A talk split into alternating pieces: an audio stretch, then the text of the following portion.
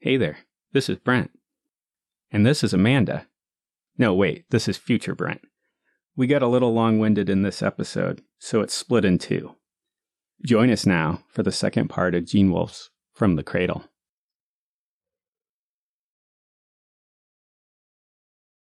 One of the things that I found interesting here is that he calls his teacher Yes. and he's asking, Have I seen you anyplace? I don't know. Have you? And then he replies back, I don't know either, Michael admitted.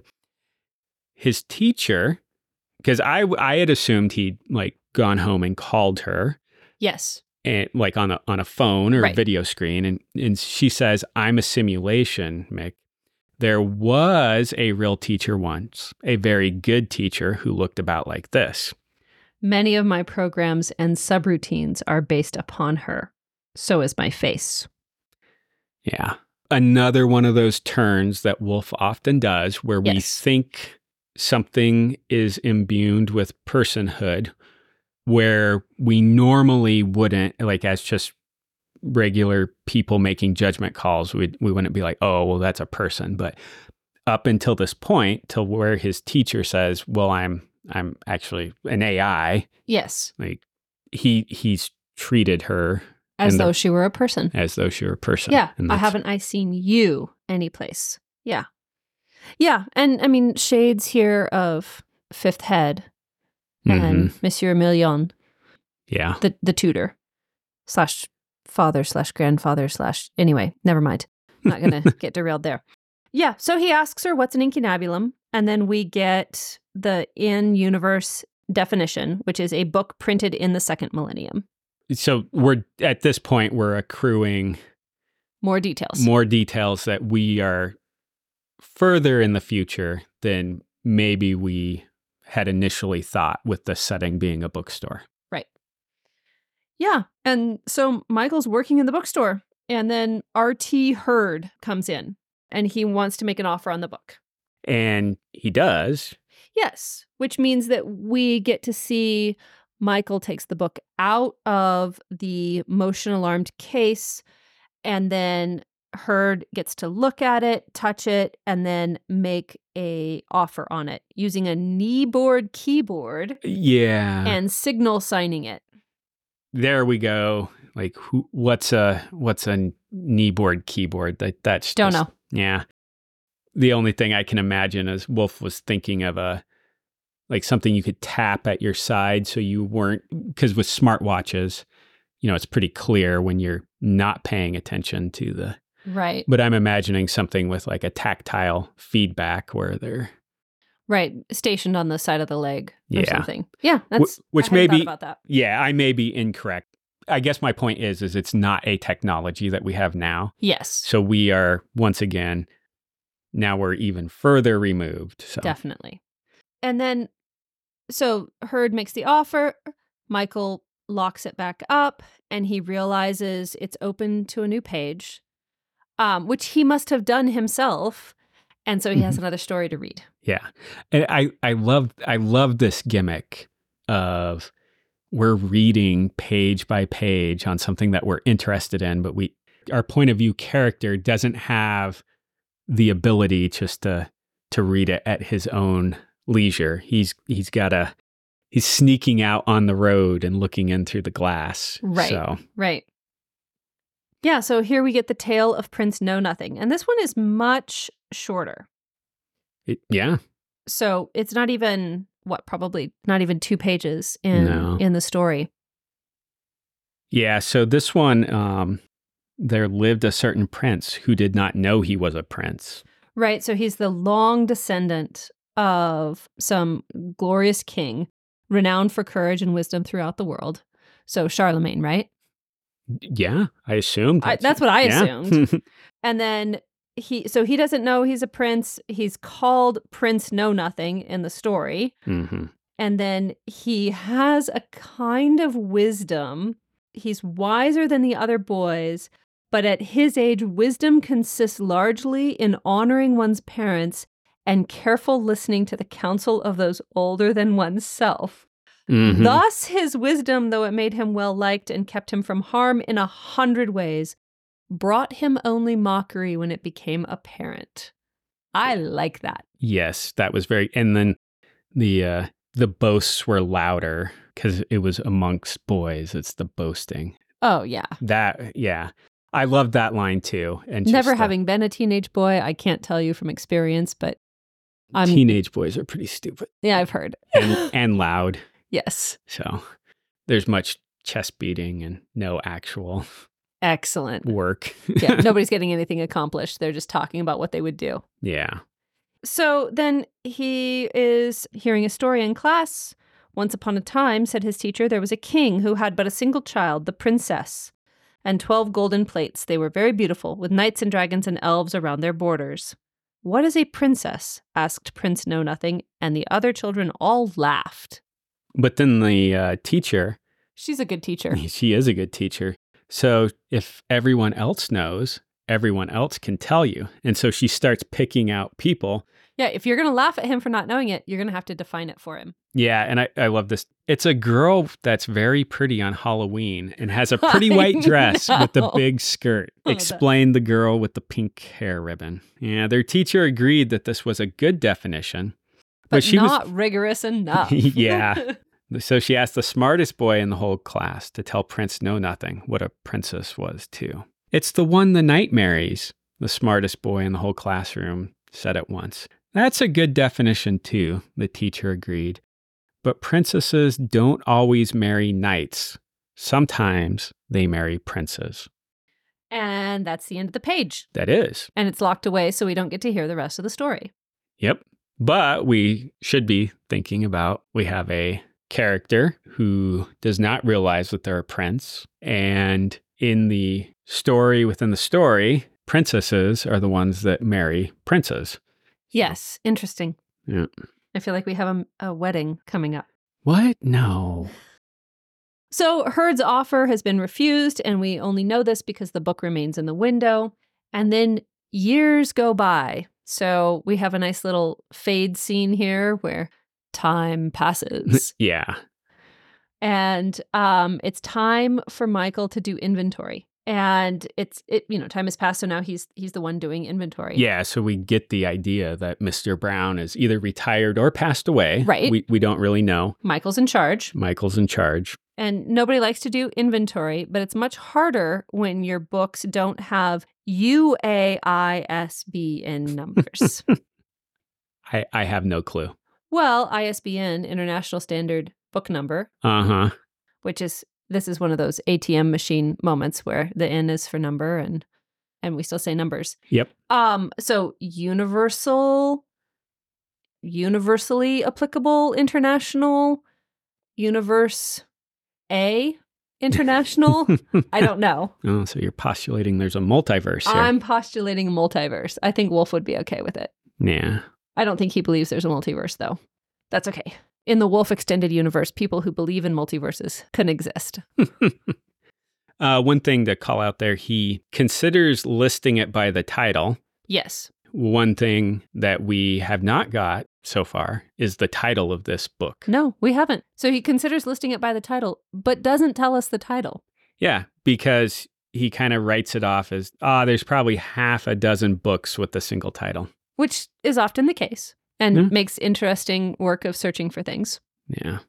Yeah. And so while he's doing inventory, a young woman with bright blue eyes comes in and she thinks that they have a lot more books in here than most bookstores, which is one another one of our chronology culture details because uh, they have so many books because they want to have printed books on hand because people are more interested in reading them if they can handle them and look at them. yeah. So they don't keep the bestsellers printed. They print those up when people ask for them. He identifies bestsellers as ephemera. I like it. And I, I laughed out loud when I read that line. well, ephemera, um, I don't know, maybe all of our listeners are familiar, but that's another bookstore bit of terminology, which is the name for those tickets and postcards and um, maps and, um, you know, playbills and, and other little bits and pieces of printed paper Mm-hmm. that are not as durable as books, but tend to accumulate around the edges of a bookstore anyway. Yeah. And they're often very collectible. Um, people will be very interested in acquiring the paper pieces that are associated with a historical event or with literary yeah. stuff. Also, once again, though, you, you may have those for a long time before the right collector comes in. Oh my goodness, so much so. Because nobody comes in looking for ephemera by title. Mhm. You look through ephemera trying to find something that's connected to something Hmm. you're interested in. Yeah. Just going up a, a few lines, something I wanted to point out. The glass filters out the ultraviolet. Yeah. I love the fact that Wolf put that in there because I hate it when my books get faded. Yes. Or I buy books from a used bookstore that have been faded because they've been in the sun for a long period of time. Right. And any light is damaging to books, any quantity. But when you have, especially when a bookstore has a window and they put nice books in the window, it's Mhm. just destroying their integrity. Which is sad, but Yeah. It's also that's life. it is. Um, quote at the end will call back to this moment, so prepare yourselves now. Oh, okay. But, you know, the spine fading on a book is just a reminder that you too will die one day. Ow. no, I, I absolutely agree with that. You Yes. should- memento mori. You should rem remember that. We have the transition from Michael to, or from Mr. Brown to Michael. But yes. then we also get the indication here. He says, I should get a cat, he thought. We used to have a cat. A lot of stores have cats. So Epi is dead now, too. Which makes sense because cats may have nine lives, but their total lifespan is not the human one. Yeah. And this is another great, I mean, it's just, it's bookstore detail. Most bookstores have a cat. Some of them have too many, and Yeah. the cat smell is oppressive, but most bookstores have a cat. Mm-hmm. And then uh, we get an inventory entry here. He says he he titles it Brown's book Wonders of. That's what he entered it as. That's not the actual name for it. Yeah, and it doesn't seem a logical name for it because it Mm-mm. isn't Mr. Brown's book. And, you know, maybe Wonders of is a fragment of the title, but we don't know. Yeah.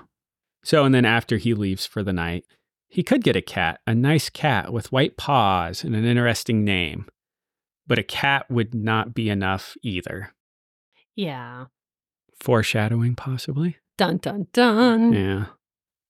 So he, well, before I get there, so th- there's a bus that floats by. floats. Yep. Yes. So once He- again, He misses the bus mhm. that's floating by. So that means he's going to have to wait for the next one. yeah. So he's inspecting his windows Yes. and he has a book in there, The Race for Saturn's Moons. He wants to get rid of that because it's no longer selling and it should be regulated to the shelf and replaced. And then there's perhaps with Fear of the Future or The Fall of the Republic. Yes. So I, I don't know which republic that's referring to. Neither do I, but here we go. We are in another story Tale of the Boy in the Bookshop. Hmm. So it's been turned to a new page, and now it's a third story. And this one is about a boy in a bookstore within the story about a boy in a bookstore. Interesting. I wonder where Wolf is going with this. No idea. But the boy was called Wished For. he had been born late in his parents' lives after many years in which they had prayed devoutly for a son. Yes, they did. If only all such prayers were answered. Sorry, Yeah. that was a little biographical snark. There's context. We're not getting into it. we ain't got time. Um there's a interesting note in here where the father works on amendment programs. Yes. So this is going to come up a little bit later in this story. But the teacher, who's an AI and has subroutines, the father, because I had assumed we were dropped into a, you know, Arabian Nights type story, Right. but he's actually a programmer Yes. and he works on, it, it seems like he works on the AI because he works on subroutines and that type of stuff. So, He, he gives he's given his life to it. Yeah, so they have this longed for son and then mom dies Mm-hmm. because of course. And the father decides to give his son as a gift to Allah because he is a gift from Allah. Mhm. And So he sends him away. Yeah. After questioning the boy, what is the best type of gift? And the boy answers that mere mortals, alas, are never pure of heart. So the only way to give Allah a gift is to give back a gift that Allah gave. It's very shades of Abraham and Isaac and sacrificing my son on a mountaintop. So I do think that this is an interesting question, and I want to come back to this when we get to the end. Okay. because one of the questions I have is how does this book give? Okay. So there's a um, section here where he's going off to a school, and Yes. this uh, educational institution. The Madrasa of Sultan Hassan. yeah, thank you. Yes. so that that's an actual educational institution in Egypt, and it's been there for centuries. In this future world, where this peasant is an AI programmer, yes. with the son who, whom he sends off to school, This school still survives. this school still survives. He's going to come seven years later, yes. and then he's he's like, as I labor at my keyboard, for my belly must be fed. I I just I underlined that there because I was like, oh wow, okay, Mm. As someone who labors at his keyboard, that his belly might be fed. yeah, Yes. it was. That was one of those uh, moments where I was like, oh, I d- now we're now we have these these AI that are teaching rich first world children Yes.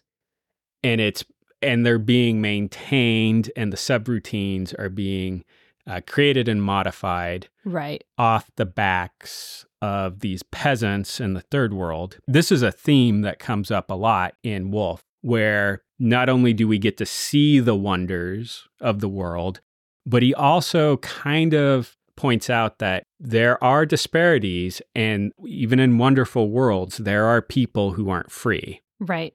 This guy's working long hours. Right, just to try and and support himself at laborious, intensive, repetitive kind of work. To the point, he's working such long hours that he forgets how many years he was working. So his neighbor Right. has a pickup. It's not a pickup. What did he pick truck?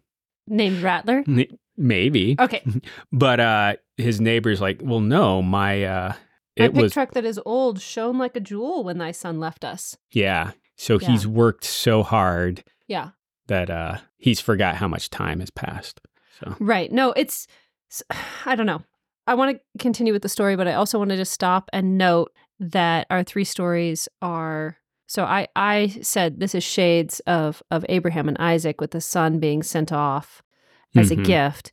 It's also a little bit of you know Samuel Yeah. um, being being sent to the temple, mhm. but each of our stories then connects us to Egypt specifically between the Sphinx. Yeah. I I mean I think that there's a story called Prince of Egypt might have something to do with about a prince who What? who doesn't know he's a prince Who or- might have even or- seen a burning bush? might have seen a burning bush. And Hmm. so, just picking up on our our threads here. It's been more than 7 years and he, you know, he just has become a laboring machine. Yeah, and there's a spot in here where I he went out and watched the road because he was worried that his son would come back and not be able to do the hard work. Yes. And on such days, he watched the road for hours. And so I just we, we kind of get like an almost reverse prodigal son Right. story parable part Yes. there. So So then he travels to go find the sun. he does. And one thing I wanted to call out is oh he yes. the coins that he uses here. These are these the are millipastors? yeah the millipastors. They're- Millipastors? Yeah. They are small, thin coins. They are very, um, like you would think they were foil if you saw them. Oh. And these okay. are broken up instead of being broken up into hundredths, like our like our cents are. Mhm. These are broken up into thousandths. And so the fact that he is saved up and he has fifteen, this is the equivalent of like a penny and a half. Right. Okay. So he's pretty poor. He is. And interesting, when we discussed the dead man, part of the editorial commentary about Gene Wolfe was that he was into Yeah. coin collecting. So the numismatic knowledge here is accurate. Yeah. Anyway, he goes to look for his son going to the madrasa, and everywhere he looks, he doesn't see him. I love this section of the story Really? Yeah, it's just because I feel like I've read this story before or a similar story somewhere. Oh, interesting. But I couldn't quite place Okay. my finger on it because I kind I was like, oh, his kid's gonna be the wise one that they go and find. Right, but it's not. Yeah. So there He's running a bookshop. yeah. Um, I do like where he he sees an old man and he's like, "Well, I know I have to work." So he's like, "Grandfather, thou art of years, and the box is weighty. Permit me to a- assist thee." And so he just kind of ingratiates himself to this man, and then this man starts helping him, and he eventually becomes a partner. And then he- when the old man and his wife die, um, he inherits the bookshop. right. And here's an here's another spot. I put them in their places, the books, as he directed me, and as I labored, he discoursed on their contents. Some came from Baghdad, okay. Some came from Damascus, okay. Yes. Some from Frankish lands, Even to the other side of the earth. even to and then it's like and some from the stars of heaven. Uh huh. So we're kind of in this Arabian Nights where it's like, okay, yeah. Old, old, old. Oh, but the guy's programming things. Oh, Yeah. and they have interstellar literary traditions. Yeah. And it's like, oh, and all were wondrous in my sight. And he saw it. So he bid me to sleep in the shop that night and many a night thereafter. So Mhm. Well, this may be very futuristic in some sense, but the security system here is very historic. when his father is speaking with the sheik, the sheik asks him why he's here and why hasn't he spoken. He says, Oh, Reverend Sheik, quoth the old man, which I should kind of want to point out here that the, the Haywood poem, That tone. That's Quoth. the tone. Yeah, quoth the quoth the man, quoth the woman. So know that I am sorely troubled. I am a simple man to mere compilers and code, to interrupts, subroutines, and iterations has my life been given. right. yeah. And now I must judge a weighty matter and know not the way. So here he is. He's working on AI, yes. which part of me is like, what could be more weighty? Right. You're Well, teaching we're living here in the past where we're under the don't let them know, but I feel like we're under threat. yeah. We're in a universe where it's just the daily grind. And uh, so the, the sheik asks him to speak. he, he explains that his son disobeyed him. hmm But at the same time, he's gone and done many great things, like Right. owning the shop. And he says, I love him dearly, O Reverend Sheik, and no man ever had a better son. Yet he did wrong, and I know not which way to turn. Others had fallen silent to listen as Mhm. the old man spoke. And for a time they discussed the matter. Then came the call to prayer. All prayed, and when the prayer was done, he to whom the old man had spoken declared, This is a troubled matter, O my uncle. Thy son hath transgressed. The old man nodded. And this transgression was against Allah and thee, is it not so? So he Yeah. nods. yeah. And then it's like, well, is it true that he he's, he's yeah, he's true of tongue, contrite of heart, a good Muslim. And then, yes, he is. So, how do we figure this out? yeah. And so then the sheik says that they need to go and consult with somebody whom we reckon the wisest of the wise. Yeah. Matters of great difficulty are brought to him. Yep. Let us bring thine, thou and I. And they went down one street and up another, and so came to a certain shop. He to whom the old man had spoken entered first, and the old man after him. And behold. Yep. And that's it. And that's it. Yeah. We have we got to turn the page, but we can't. We can't. But we're hanging out with Michael. And it seemed to Michael that this story had been intended for him from the beginning. Yep. Money had been in short supply, and he was a member of no prioritized group. Yes. So, yeah, he had dropped out of the university to work at the bookshop. And he seems to think that the story is directed at him. And then the next morning, the young woman comes back. My read on this is that she's rather flirty. Um, 'Cause- yeah. She's asking about the uh the book. Yes. However, she own she she's the actual owner of the book. Right. So she's asking about the book, but she's also asking for coffee. Mm-hmm. And, you know, she wants to sit down and relax and, no, have coffee with me. Yeah. And then she says honey. And he's like, What? No, I'd like some honey with the Uh huh. I- this whole section reads like a cat toying. A cat, you say. Uh-huh. Interesting. Yeah. So she seems to be cat like and toying with the young man. I would burning say- bush. Yeah, the burning bush. Okay. Yeah. And then she definitely is the one to make the move. Yeah. I mean, he starts flirting back with her Mm-hmm. and and he he re-narrates the stories that he's read to her. Right? Yes. Um, but then, you know, I don't want to skip too much, but she's like, I haven't either. I mean, I'd like some talking about children, Mm-hmm. but I've never been married. I'd like some too, Mick. Sorry, was that that a good flirty voice? I I think that'll Quite suddenly, she kissed his cheek. So she just she's very forward. Yeah. I mean, I don't know about you, but somebody walking up to you and you know kissing your cheek in the middle of the bookstore, No, it's, it's, a bit not- aggressive. It is. It I've had it happen in a library. It's not a good thing. oh, oh dear! In It's a just- library, not a bookstore. Yeah, in a library, not a bookstore. It's just awkward. So Well, I can imagine. So was this in junior high? no, it would have been high school. Oh, high school, all the way Yeah, in high so it's school. even okay. worse. So, Okay. Yeah, and then I'm through fooling you. So she's like, "Oh, I'm I'm done toying with you." Mm-hmm. I've been married for 50 years. No, it's really fine. I'm I'm actually young because of the cell therapy. It's okay. And then I'm Caitlin Higgins and I own the book. I don't really want to buy it. Oh, and I was your teacher too. Yeah. By the way, call me Kitty. Meow. Yes. Yeah. yeah. So it's it's uh where it comes around and ends. It's we have because of the cell therapy. She's Right. she's a young maid yes.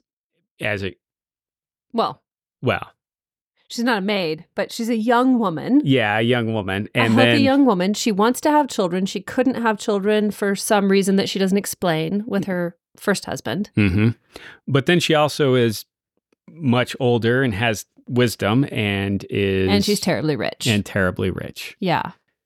So we just took all of Haywood's advice Yes. and kind of turned it on its head. Yes. But the book also chose him. It did. Because the book, Could have been R.T. Heard, but it wasn't. yeah. So, and that's one of my, d- I guess before I go on, do you have any other things you want to uh, talk about on the end here? Um, no, I think I think I'm ready to go ahead and talk about the story as a whole. Okay. Was there anything you want to start with or? You go ahead. Okay. Because I had a few uh, kind of larger questions overall. Okay. and going back to so you already went there with the the book chose him Yes. A- and so we we get glimpses of that at the beginning where he goes to help her put it up on the counter and it's light for him to put Right. it up there Right. and like i think that's kind of the point where kitty realizes Okay. that uh She's just gonna have to wait for him to grow up. Yeah. And then there's a but the, then we get the it it's giving him instruction. Yes. So in one sense it this story almost it kind of reminded me of Neil Stevenson's The Diamond Age? yeah, so Yes, it's like the yes. young lady's primer, but it, it's not exactly that. No. But he also has the AI teacher that is something like that. Mm-hmm. I mean, yeah, we're playing with a variety of threads here. Yeah. So so if we go back to the uh how then is the value of a gift to be reckoned? It must be according to the heart of its giver. The most valuable gift is that given with unbound love from a pure heart. Here mortals, alas, are never pure of heart. So part of my I get one of my questions for you is how does the book give? Like in what manner does it? Or you can pass if you don't like the question. I don't know. I, I kind of feel like you have an answer in mind, and I, I haven't thought of this. So I'm I'm curious what you think. And I I feel like if I just answer off the cuff, I'm going to talk about the gift of stories or something. So okay, I was, and I guess question for you before I go on, like, Okay. a um, question within the question. yeah, it so it didn't that didn't strike you as a No.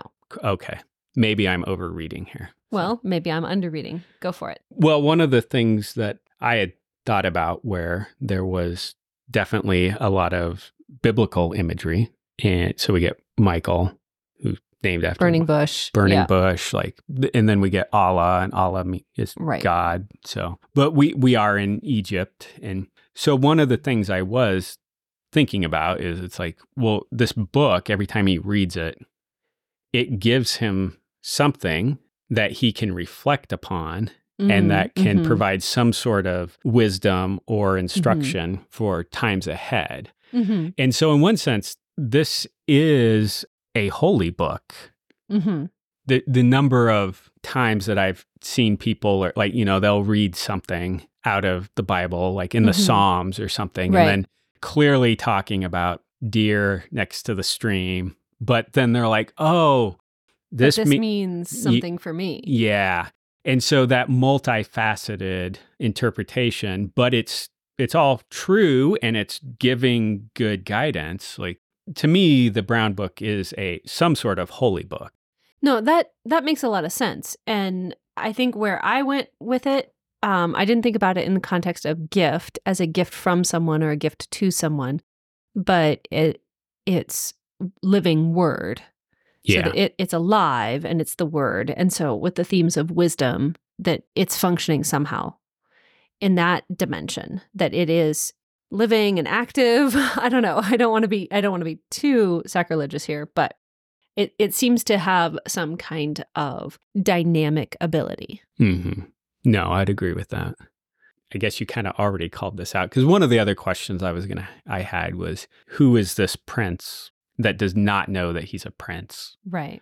Because we get that Kitty is probably a princess. Right. it doesn't explicitly say in the framing narrative but the Mhm. but the story within Mm-hmm. indicates that and so i was kind of wondering what your take was on who that might be How Michael is a prince yes i yeah yeah, Well, and I I feel like this is reductive and probably too too on the nose, but it seemed to me that the invocation uh, well, I didn't think I was making up the Charlemagne connection, especially when he mentions Frankish lands, yeah but I also thought, you know, Michael of God that, you know, it's some sort of universal humans are people are okay and that's sons of God. yeah and that's So- actually where i had landed Okay. too because because it talks about how distant Right. the the members of the royal family were eh, back in Right. time. Right. And a as I got thinking about it, it's like, well, if he's like the great, great, great, whatever Right. grandson, then it's like you have many generations in there. Right. That's a mythical theme. You know, this is the gods, descendants of the gods. That's Mhm. that's a very common mythical theme in in royalty narratives of all kinds. That yeah, that our ancestry goes back to the gods. Um, I'm thinking about a rule in Lewis's "Till We Have Faces," which is just you know an encapsulation of the the pattern Mhm. in historic myth. And so I thought Charlemagne at first that, you know, Wolf and- and I think Wolf is is explicitly referencing that. I mean, he- Charlemagne had a number of children. yeah, Um, and therefore, if you have European ancestry, you're going all the way back to 800. We all have grandparents in common. yeah, And so, so th- that was, yeah, that was a historical connection I made. But I, I also just felt like there's a deliberate invocation of so many biblical themes that you're you're supposed to be thinking. along those lines. Did you? And this is a bit of a loaded question because I I saw some people discussing this online that this might be attached to one of his other larger works at all. Oh, that it fits into. Okay, well, that's not a fair question because um y- you know that I believe that in the Wolf extended universe, not as a joke, but that he's writing one. He's writing one world. Yes. And I, and I think I agree with you on that. Let me rephrase the question. Okay. Do you think that the untitled Brown book Wonders of in this story is the book that Severian is reading from. I hadn't thought of that. Okay. And so therefore I feel um slow. But uh that yes, the it's a brown book. Yeah. I mean, there are a number of colors that books could be. Gray, white. well, at night every book looks gray. I- yeah. exactly. Um, no, I, I that that connects. yeah. I, I think that I think that does connect, especially with the sense of you know early stages of far far future. Yeah. That that that seems to work.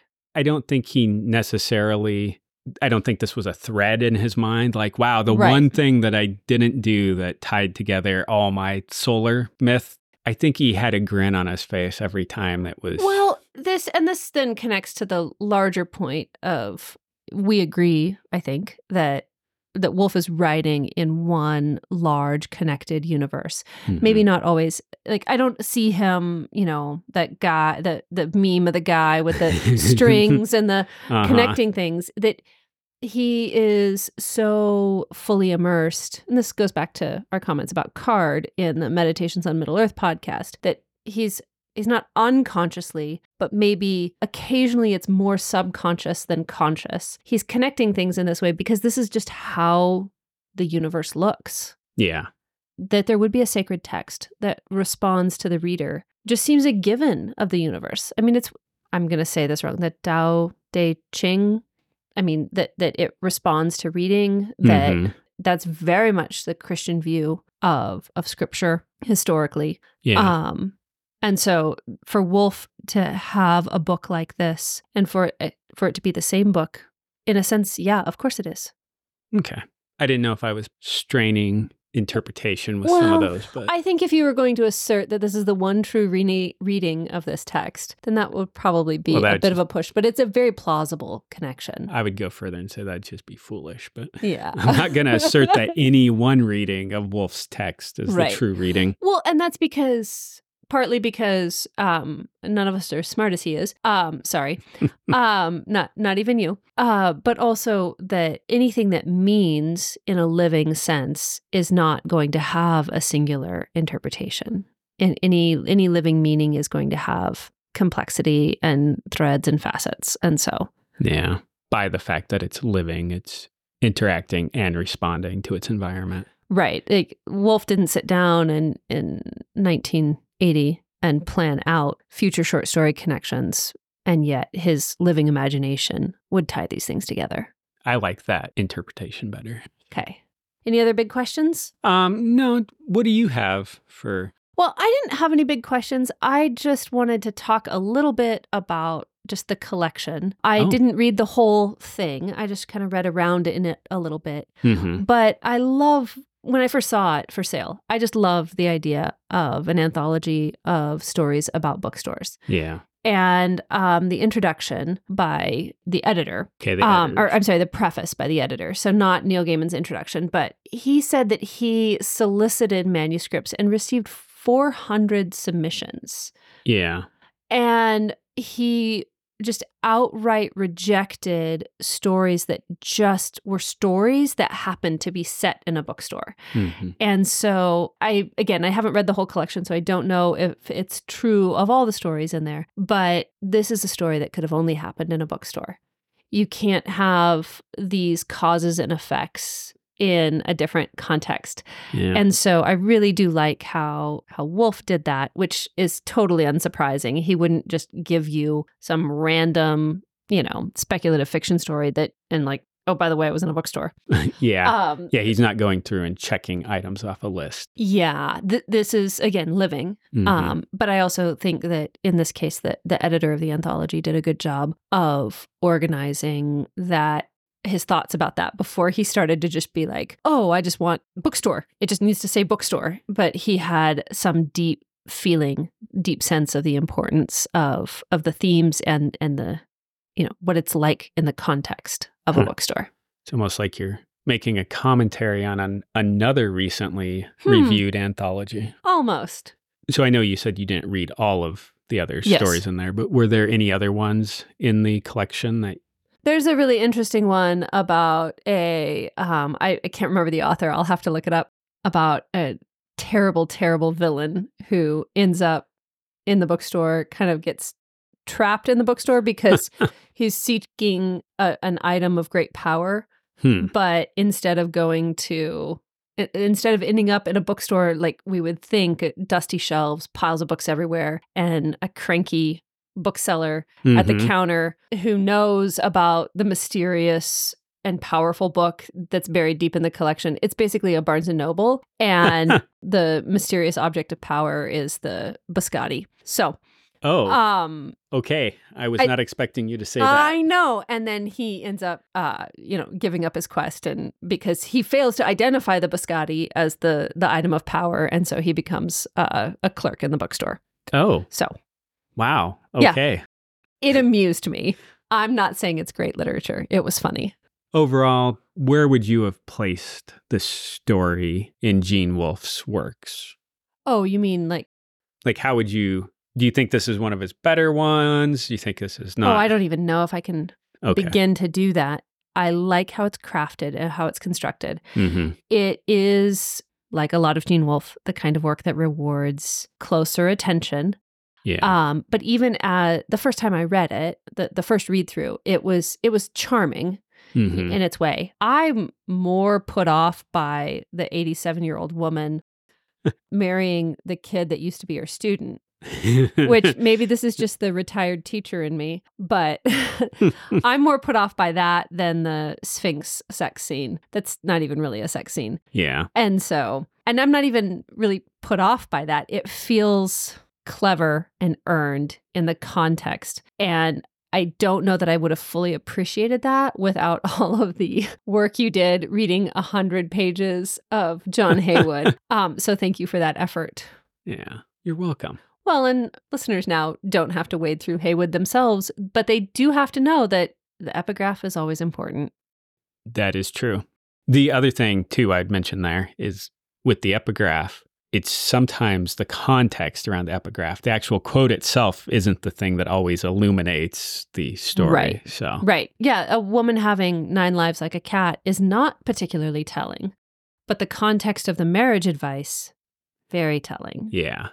Yeah. When I, I read it, um, I've read it multiple times over trying to think it was, it was collected in Starwater Strains. Starwater right? strains. Okay. Yeah. And so I originally had read it in that collection when I bought it a couple years ago after it came out.